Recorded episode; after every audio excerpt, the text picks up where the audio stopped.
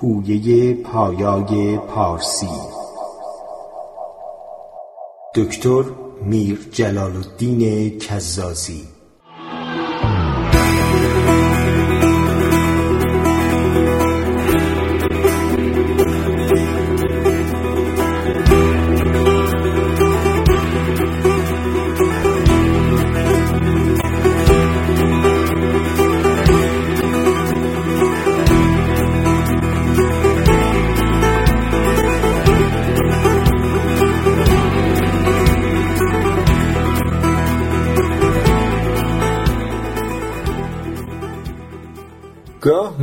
می اندیشند و می‌پرسند که چرا زبان پارسی دری در درازای هزار سالی که زبان دانش و ادب شده است دگرگونی های بنیادین و آشکار نیافته است.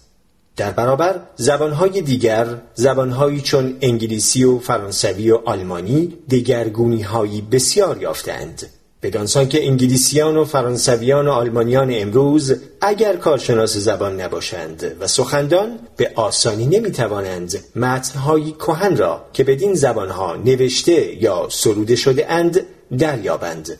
اما در زبان پارسی دری چنین نیست.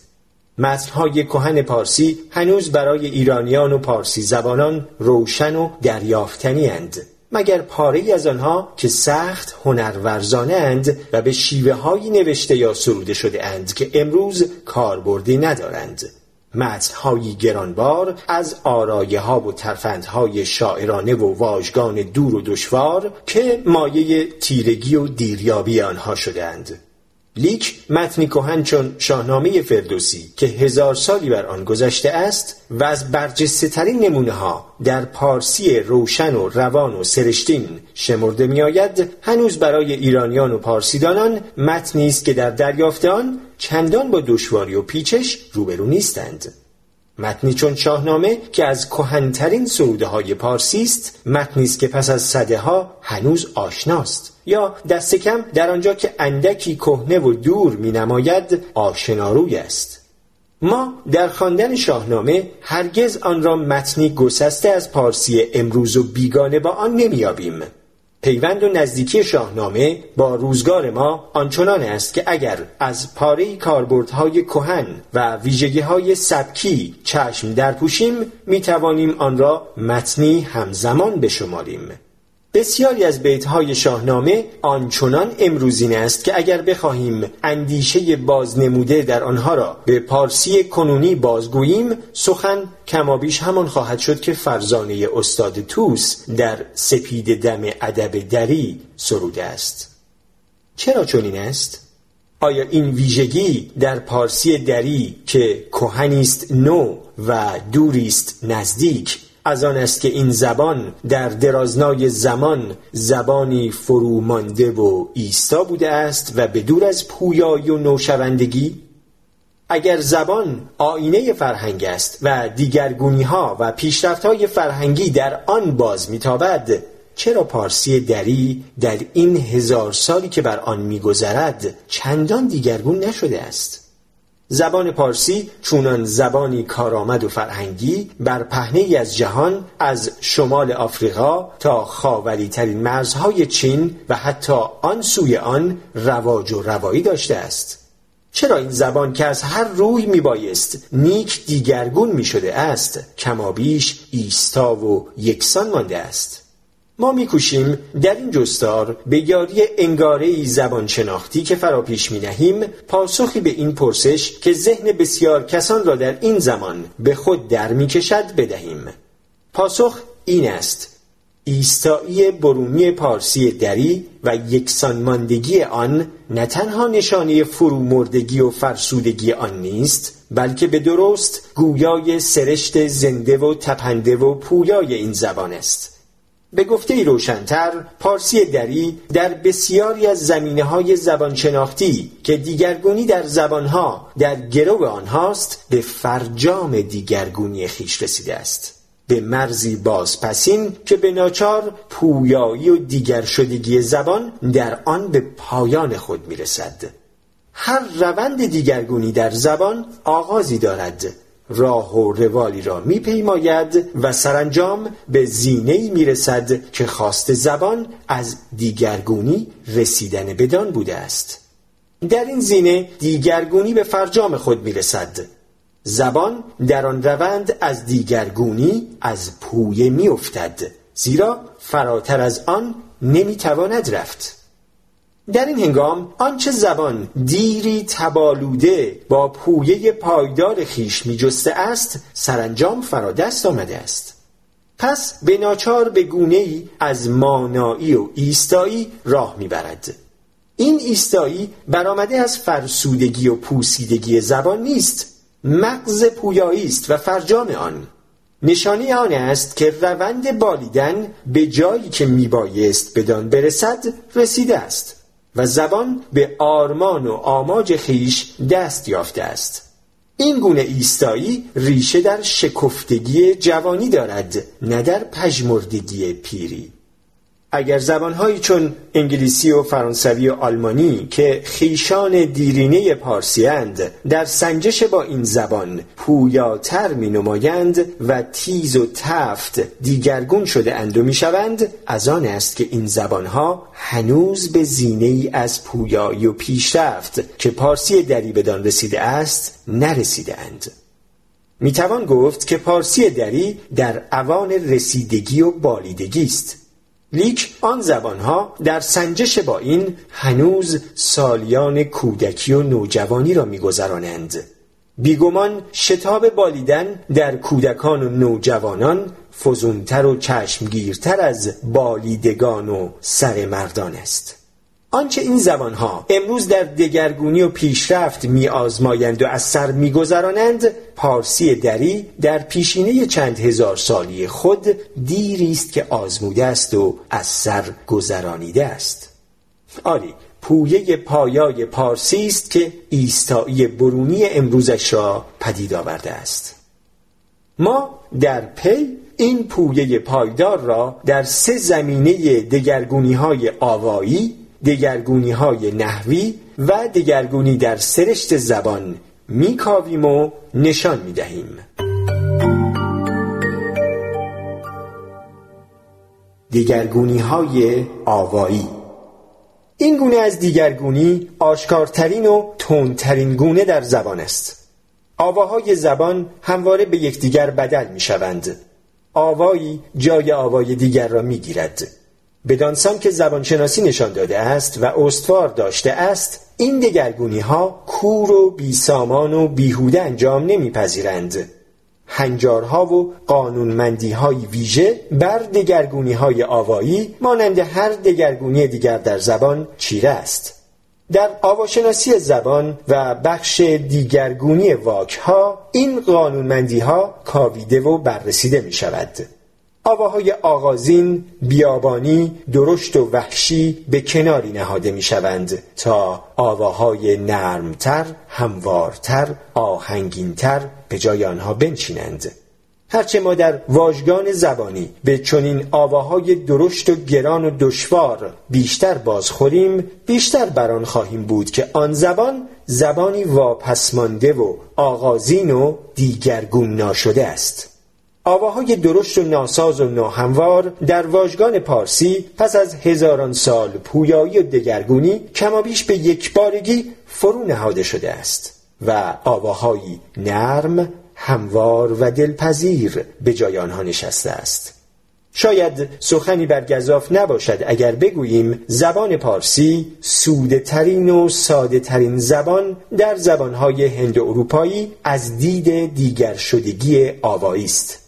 شاید در هیچ کدام از آنها بافت آوایی زبان چنان نقض و آهنگین و دلاویز نشده باشد که در پارسی دری شده است. زیرا هیچ کدام از آن زبانها بدان پایه از سودگی و سادگی آوایی که زبان پارسی بدان رسیده است نرسیدند گواهی آشکار بر سادگی و سودگی این زبان آن است که در پارسی نوشتار کمابیش با گفتار برابر است.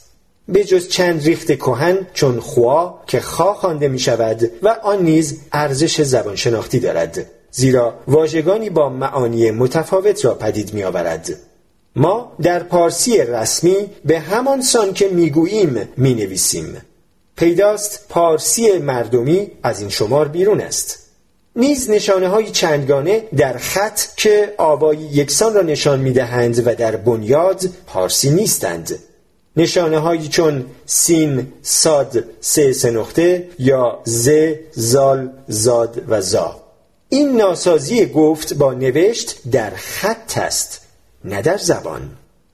برای آنکه پویایی زبان پارسی را در قلمرو آواها به روشنی دریابیم تنها بسنده است که واژه چند را در زبانهای ایرانی از دیر زمان تا پارسی دری بررسیم. در پی چند واژه را نمونوار یاد می کنیم یک نام خدای ایران اهورا مزداست این ساخت اوستایی در پهلوی به اورمزد و هرمزد دیگرگون شده است. در پارسی دری اورمزد و سرانجام هرمز شده است. هرمز سوده ترین ریخت این نام باستانی است. روند دیگرگونی آوایی در این نام با ساخت هرمز به فرجام خود رسیده است. دو خوارنه در اوستایی. در پارسی باستان فرنه. در پهلوی خوره و خوره و در پارسی دری به فرح و سرانجام به فر دیگرگون شده است. سوده ترین ریخت این واژه فر است. این واژه چگونه می‌تواند ساده تر و سوده تر از فر بشود؟ واژه دیگر برآمده از این واژه در اوستایی خوارننگوهنت است. این واژه درشت در پارسی دری در ساخت فرخ نرم و هموار گردیده است. سه. وایو که نام یکی از ایزدان بزرگ زرتشتی است در اوستا چنان می نماید که در پهلوی به وات دیگرگون شده است. در ساخت واه و وای و بای در دری کهن و پاره از گویش های بومی به کار رفته است و سرانجام در ساخت نوتر باد پایدار مانده است. چهار. اناهیتا بغبانوی آبها در اوستایی. در پهلوی اشکانی اناهید شده است و در پهلوی ساسانی اناهید و سرانجام در پارسی دری در ساخت نرم و دلاویز ناهید پایدار مانده است. پنج انا اوشه در اوستایی که به معنی بیمرگ است در پهلوی انوشک شده است در پارسی دری از آن انوشه و انوش به یادگار مانده است سرانجام به پایان سودگی خود رسیده است و نوش گردیده است. واژگانی بسیار را از این گونه می‌توان نمونه آورد چون نامهای امشاسپندان و هومنه در اوستایی که در پارسی دری بهمن شده است ارتا و هیشتا که از آن اردیبهشت به یادگار مانده است سپنتا ارماییتی که در دری کهن به سپندار مز دیگر شده است و سرانجام در ساخت نیک سوده و ساده اسفند یا سپند به فرجام دیگرگونی خود رسیده است. خشتروائیریا که در پارسی دری شهریور شده است نیز حوراتات و امرتات که در این زبان در ساخت خرداد و مرداد به کار برده می شوند و مانند آنها. نقضی و نازکی واژگان پارسی آنچنان است که سخنسنجان آنگاه که در دیباچه دانش بدیع خواستند نمونه‌ای در این زبان از واژگان درشت و ناساز و ناشیوا بیاورند درمانده اند یکی از آهوها یا عیبها در ادب که با گشاد زبانی و شیوا سخنی یعنی فساحت ناسازگار است و میباید از آن پرهیز کرد ناسازی آواهاست در واژه و رمندگی آنها از یکدیگر. واژگانی که آواها در آنها به نیکی با هم پیوند نگرفته اند و استوار در هم نتنیده اند. واژگانی گران و گوش آزار و در گفت دشوار. بدی نویسان نتوانستند نمونه هایی درست و بسزا از این گونه واژگان را در پارسی بیابند و به دست دهند. به ناچار بیت هایی از گونه این بیت مولانا را نمونه آوردند که نمونه ناساز و نادرست است. دو دهان داریم گویا همچونی یک دهان پنهانست در لبهای وی. پنهانست در این بیت که به بایستگی شعری آورده شده است گران و ناهموار است. ولیک عیب و آهویی در زبان پارسی نیست زیرا پنهانست کاربردی است ویژه در شعر و گذشته از آن از دو واژه پنهان و است ساخته شده است که هیچ کدام به تنهایی واژه‌ای ناهموار و دور و دشوار نمی‌تواند بود. در هیچ یک از این دو واژه به ناسازی آوایی باز نمی‌خوریم. ریختهای نحوی. در زبانهای کهن ایرانی ریختها و هنجارهای نحوی پیچیدگی هایی داشته است که در پارسی دری از میان رفته است. حالت نحوی واژه در جمله در این زبانها به یاری پساوندی که بدان میپیوسته است نشان داده می شده است. نام در زبانهای کهن ایرانی هشت ریخت و حالت نحوی داشته است. روانشاد دکتر ناطق خاندری این هشت حالت گردانش یعنی صرف را چنین یاد کرده است. یک حالت کنایی یعنی کلمه در جمله نهاد واقع شده است. دو حالت آیی یعنی کلمه در جمله منادی واقع شده است. سه حالت وابستگی یعنی کلمه در جمله متمم اسم یا مضاف الیه است. چهار حالت رایی یعنی کلمه در جمله مفعول است. پنج حالت بایی. معادل متمم فعل با حرف اضافه با. شش حالت برایی. معادل متمم فعل با حرف اضافه به یا برایه هفت حالت ازی. معادل متمم فعل با حرف اضافه از. هشت حالت اندری. معادل متمم فعل با حرف اضافه اندر یا در. در پارسی باستان این حالتهای نحوی به هفت گونه کاهش یافته است و برایی با وابستگی یکسان شده است. در پارسی میانه و پارسی دری این گونه گردانش نام به یک بارگی از میان رفته است و حرفهای اضافه و جایگاه واژه در جمله به جای آنها کاربرد یافته است. بدینسان جمله پارسی به ساده ترین و بی پیرایه ترین جمله دیگرگون شده است. بسته به اینکه واژه چگونه در جمله به کار برده شده باشد حالتهای نحوی گونگون به خود میپذیرد. نمونه را در دو جمله زیر مادر کودک دارد. کودک مادر دارد.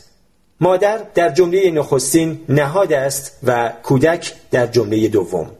ناگفته پیداست که دگرگونی در ریختهای نحوی فراتر از این نمی‌تواند رفت. و هنجارهای نحوی در زبان ساده تر از این نمی‌تواند شد. همین ویژگی در جمله پارسی که جایگاه واژه در جمله حالت نحوی آن را رقم می‌زند گاه آرایه را در بدیع پدید می آورد که آن را درویگی می‌توان نامید. دروگگی آن است که اگر جای نهاد گزاره را در جمله دیگر کنیم سخن از ستایش به نکوهش بگراید و از جد به لاغ و شوخی. نمونه از این آرایه را که از بافت جمله پارسی برمیخیزد در بیتهای زیر می‌توانیم یافت. ای خاج زیا شود زروی تو ظلم. با طلعت تو سور نماید ماتم. نمی‌توان دانست که این سخن ستایش است و ظلم زیا می شود و ماتم سور یا نکوهش است و زیا ظلم می گردد و سور ماتم. یا بیت دیگر نگویم بد کدام است و چه نیکوست. از این رفتار تو دشمن شود دوست. به نقضی پیدا نیست که دوست دشمن می شود یا دشمن دوست. دیگر از هنجارهای نحوی که در زبانهای کهن ایرانی بوده است و در پارسی دری از میان رفته است دوگانگی یا تصنیه است. در پارسی دری تنها دو پساوند هست که گویای جمع است. ها برای بیجان و آن برای جاندار. نبود پساوند نیز نشانگر افراد است. گل گلها مرد مردان. هرچه بیش از یک باشد از دو به بالا بدین شیوه جمع بسته می شود. چون زبان نیازی به ساختی جداگانه برای دو نداشته است دوگانگی از میان رفته است. چرا می باید دو را از دیگر شماره ها جدا کنیم و ساختی جداگانه را در زبان بدان ویژه بداریم؟ چرا شمارهای دیگر چون سه، چهار، پنج و از این گونه نمی باید هر کدام ساختی جداگانه ویژه خیش داشته باشند و با پساوندی نشان داده شوند؟ چرا دو تافته جدا بافته می باید شمرده شود؟ به سادگی می توان دویی را با آوردن شمار دو پیش از واژه در آن نشان داد. آنچنان که سعی و چهاری و پنجی و از این گونه را به همین شیوه نشان می دهیم دو مرد آمدند سه مرد آمدند چهار مرد آمدند. دوگانگی ساختی بوده است که زبان نیازی بدان نداشته است. پس آن را فرو نهاده است. سرشت زبان زبان پارسی از دید سرشت و ساختار درونی نیز زبانی بسیار دگرگون شده و پیشرفته است. این زبان پویا هر آنچه را بدان نیاز نداشته است و به کارش نمی آمده است در درازنای زمان به کناری نهاده است. همه ویژگی ها و هنجارهای برون زبانی که ارزش زبان شناختی نداشته اند از آن سترده شده اند. همه آنچه که زبانی نبوده است و با آرمان زبان که بازنمود اندیشه ها و برقراری پیوندهای ذهنی است سازگار نمیافتاده است فرو نهاده شده است. زبانهایی که چندان پویایی نداشته اند و دیگرگونی نیافته اند از پیرایه ها و افزونه های بیهوده گرانبارند که نبودشان کمترین گزندی به زبان نمیرساند و به هیچ روی از رسانایی و کارایی آن نمیکاهد. این پیرایه ها و افسونه ها تهنشست ها و یادگارهایی که از نهادها و بنیادهای استورئی و از باورها و اندیشه های باستانی در زبان بر جای ماندهاند و بیهوده ساختار زبان را پیچیده و دشوار ساختند این پیرایه ها و افسونه ها که زبان در سرشت نیازی به دانها ندارد و اگر زبانی پویا باشد میباید زمانی خود را از بند بازدارنده آنها برهاند و به چالاکی و سبکباری برسد. وارونه آنچه انگاشته می شود مایه گرانباری زبان است نمایه گرانسنگی آن. این دردهای استورئی و باورشناختی که از دیر زمان در زبان بازمانده اند در جای خود ارزش فرهنگی دارند. اما چون بنیادهای زبان شناختی نیستند به وزنه گران میمانند که پای پویه زبان را از رفتار باز میدارند و ساختار آن را به بیهودگی گرانبار و دوژم و آشفته می‌سازند. این دردهای دیرین که پاره ای از زبانها حتی زبانهایی که امروز به هر روی در سایه چیرگی اقتصادی و صنعتی گسترش و روایی جهانی یافته اند بدانها اند. نمونه را نرینگی و مادینگی و امردی در واژگان. هیچ برهان و منطق زبان شناختی برای جنسیت واژگان نمی‌توان یافت. زیرا اندکی از نامها از این دید با نامورها سازگار میافتند. نامهایی که نامور در آنها بیجان است و جنسیت در آنها بیمعنی است همچنان در این زبانها دارای هر سه جنس یا دست کم دو جنس از آن سه هستند. این هنجار در زبان از آنجا که هنجاری برون زبانی است برهانی زبان شناختی نیز نمی‌تواند داشت. هم از آن است که در زبانهای گوناگون آین و سامانی یکسان نیز ندارد. واژه یا نامی در زبانی نرینه است لیک همان در زبانی دیگر مادینه یا امرد است. نمونه را خورشید. le soleil در فرانسوی نرینه است. لیک در آلمانی die Sonne مادینه است. یا کتاب لولیوق در فرانسوی نرینه است. لیک das Buch در آلمانی امرد است. از این روی یکی از بزرگترین دشواری ها در آموختن این زبان ها جنسیت واژگان است که از آیینی ویژه برخوردار نیست و چندان قانونمند نمی‌تواند بود. نو آموز در این زبان ها می باید جنسیت واژگان را یک به یک به یاد بسپارد. ناگفته پیداست که جنسیت واژگان در رسانایی زبان و کارایی زبان شناختی آن کمترین نقش و بهره ندارد. تنها رفتار زبانی را پیچیده و دشوار می سازد. زیرا چنان که می‌دانیم در زبانهایی که بدینسان باستان گرایان اند و هنوز در بند هنجارهای برون زبانی فرو مانده اند واژگان بر پایه جنسیت پیوندهایی با یکدیگر میابند این پیوندها نیز در ریختهای گوناگون نحوی تفاوت میپذیرند در جمله به آین و درست تمامی این پیوندها و کاربردهای نحوی ویژه را که از جنسیت در واژگان برمیآیند میباید در نظر گرفت و ورزید. به راستی چه سود از این همه تلاش؟ تلاشی سترون و بیبازده. تلاشی که چون در خدمت زبان نیست و ارزش زبان شناختی ندارد بیهوده میماند. زبان پارسی دری که شایسته ترین فرزند زبانهای ایرانی است و بالیده ترین آنها این بندها را یک به یک گسسته است و چالاک و پویا راه دگرگونی و پیشرفت را در نوشته است. در زبانهای پارسی باستان و اوستایی هر سه جنس نرینه و مادینه و امرد کاربرد داشته است. لیک در پارسی میانه و پارسی دری این هر سه از میان رفته است. بدانسان که هیچ نشانی از آنها در این زبان که به زینه های فرجامین در دیگرگونی و زبان شناختی شدن رسیده است بر جای نمانده است. در سه زبان زنده امروزین جهان آلمانی و فرانسوی و انگلیسی که با پارسی همدود مانند به زینه هایی متفاوت از این دید باز می‌خوریم. زبان آلمانی باستانی تر مانده است زیرا هر سه جنس در آن هنوز دیده می شود دای برای مادینه در برای نرینه و داس برای امرد در زبان فرانسوی امردی کمابیش یک سره از میان رفته است و دو جنس دیگر هنوز کاربرد دارد. لو برای نرینه لا برای مادینه.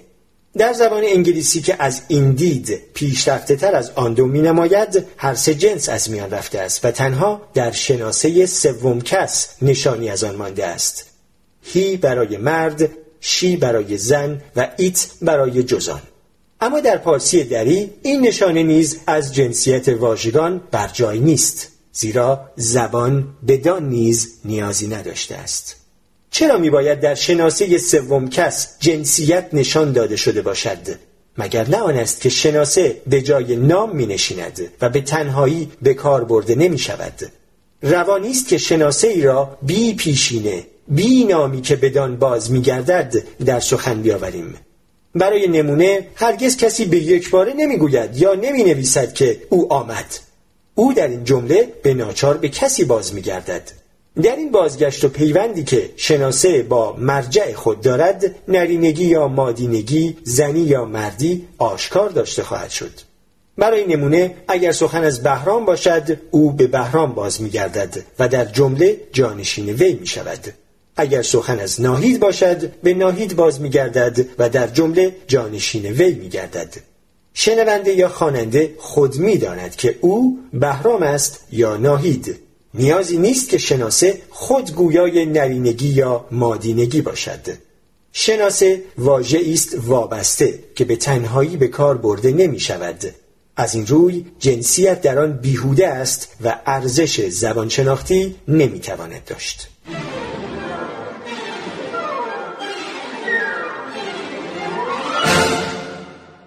بر پایه آنچه نوشته آمد زبان پارسی دری در این زمینه نیز زبانی نیک پویا و پیشرفته بوده است و زینه های از دگرگونی را پس پشت نهاده است که زبانهای دیگر هنوز به دانها نرسیدند این زبان پیش از دیگر زبانها خود را از بند باورهای باستانی رهانیده است و دردهای استورعی را از پیکر خیش سترده است. در جهان باستان از آن روی که زبان دارای ارزش آینی و نمادین بوده است نامها به شیوهی جاودانه و فراسویی سپند و رازآمیز انگاشته می شدند. باور بر آن بوده است که پیوندی نهانی و سرشتین در میانه نام و نامور وجود دارد به گونه ای که نام می تواند جای نامور را بگیرد تو گویی نامور را با همه ویژگی هایش در نام فرو فشرده اند. نام در فرهنگ های کهن نماد نامور و نشانی رازورانه آن شمرده می شده است. از این روی بران بوده اند که نامها آن سری اند و از آسمان فرو فرستاده شده اند. بر پایه سپندی و نمادینی نام هاست که در آیین‌های باستانی منترها و باژها ارزش و کاربردی بسیار یافتند. با بر زبان آوردن نام کسی یا چیزی به شیوهی نهانگرایانه و آیینی گمان می‌برده‌اند که می توان با آن کس یا چیز پیوند گرفت یا نیروهای نهفته در آن چیز یا کس را رها و کارا ساخت. هنوز افسونگران برای آنکه کسی را به فرمان درآورند یا به کاری برانگیزند و افسون کنند نخست نام او را می‌پرسند. به یاری نام است که میکوشند بر نامور دست یابند. زیرا نام نامور را در خود نهفته میدارد. هم از این روی بوده است که پهلوانان کهن از گفتن نام خیش به جنگجوی هماورد سخت پروا می کردند. نام آسیبجای پهلوان شمرده می شده است. باور بر آن بوده است که اگر هماورد نام پهلوان را بداند به گونه بر او دست یافته است. نیز از آن است که هنوز در فرهنگ بومی ما مردان از گفتن نام پردگیان خیش سرباز می‌زنند و میکوشند که آنان را به شیوهی کنایی و پوشیده نام ببرند تو گویی اگر بیگانی نام پردگیان کسی را بداند به شیوهی رازآلود به مشکوی آن کس راه جسته است. بر پایه همین باور باستانی است که دبستانهایی چون دبستان حروفیان و نقطویان در نهانگرایی و درویشی پدید آمده است. باری چون در جهان باستان نام از هر روی و سوی نشانگر نامور شمرده می شده است و نامور را در نام نهفته می دانسته اند نام با پاره از ویژگی های نامور که از آن میان نرینگی و مادینگی و امردی است در زبان به کار گرفته شده است. این هنجار و نهاد استورهی و باورشناختی که امروز کارایی فرهنگیش را از دست داده است در پاره از زبانها چونان افزونه بیسود که تنها مایه پیچش و گرانباری است هنوز بر جای مانده است. لیک دیری است که از زبان پارسی که زبانی است پیشرو و پیشتاز و پویا سترده شده است. زبان شکرین پارسی که گسترده ترین و دلاویزترین ادب جهان را در دامان خود پرورده است پیشرفته ترین زبان در دودمان زبانهای آریایی است. دور نیست اگر بران باشیم که آینده این زبانها را در آینه زبان پارسی می‌توان دید. این زبانها اگر در دیگرگونی و پویایی بپایند به زینه هایی خواهند رسید که زبان پارسی آنها را در نوشته است. و سرانجام پیکره و ساختی خواهند یافت که از نگاهی گسترده و فراگیر با ساخت و پیکره زبان پارسی همانند یا نزدیک خواهد بود. زبان پارسی این زبانها را پیشوا و پیشتاز می‌تواند بود زیرا در پویه پایای خیش همه آنچه را که زبان بدان نیاز نداشته است به کناری نهاده است و بیش از هر زبان دیگری به زبان ناب نزدیکتر شده است.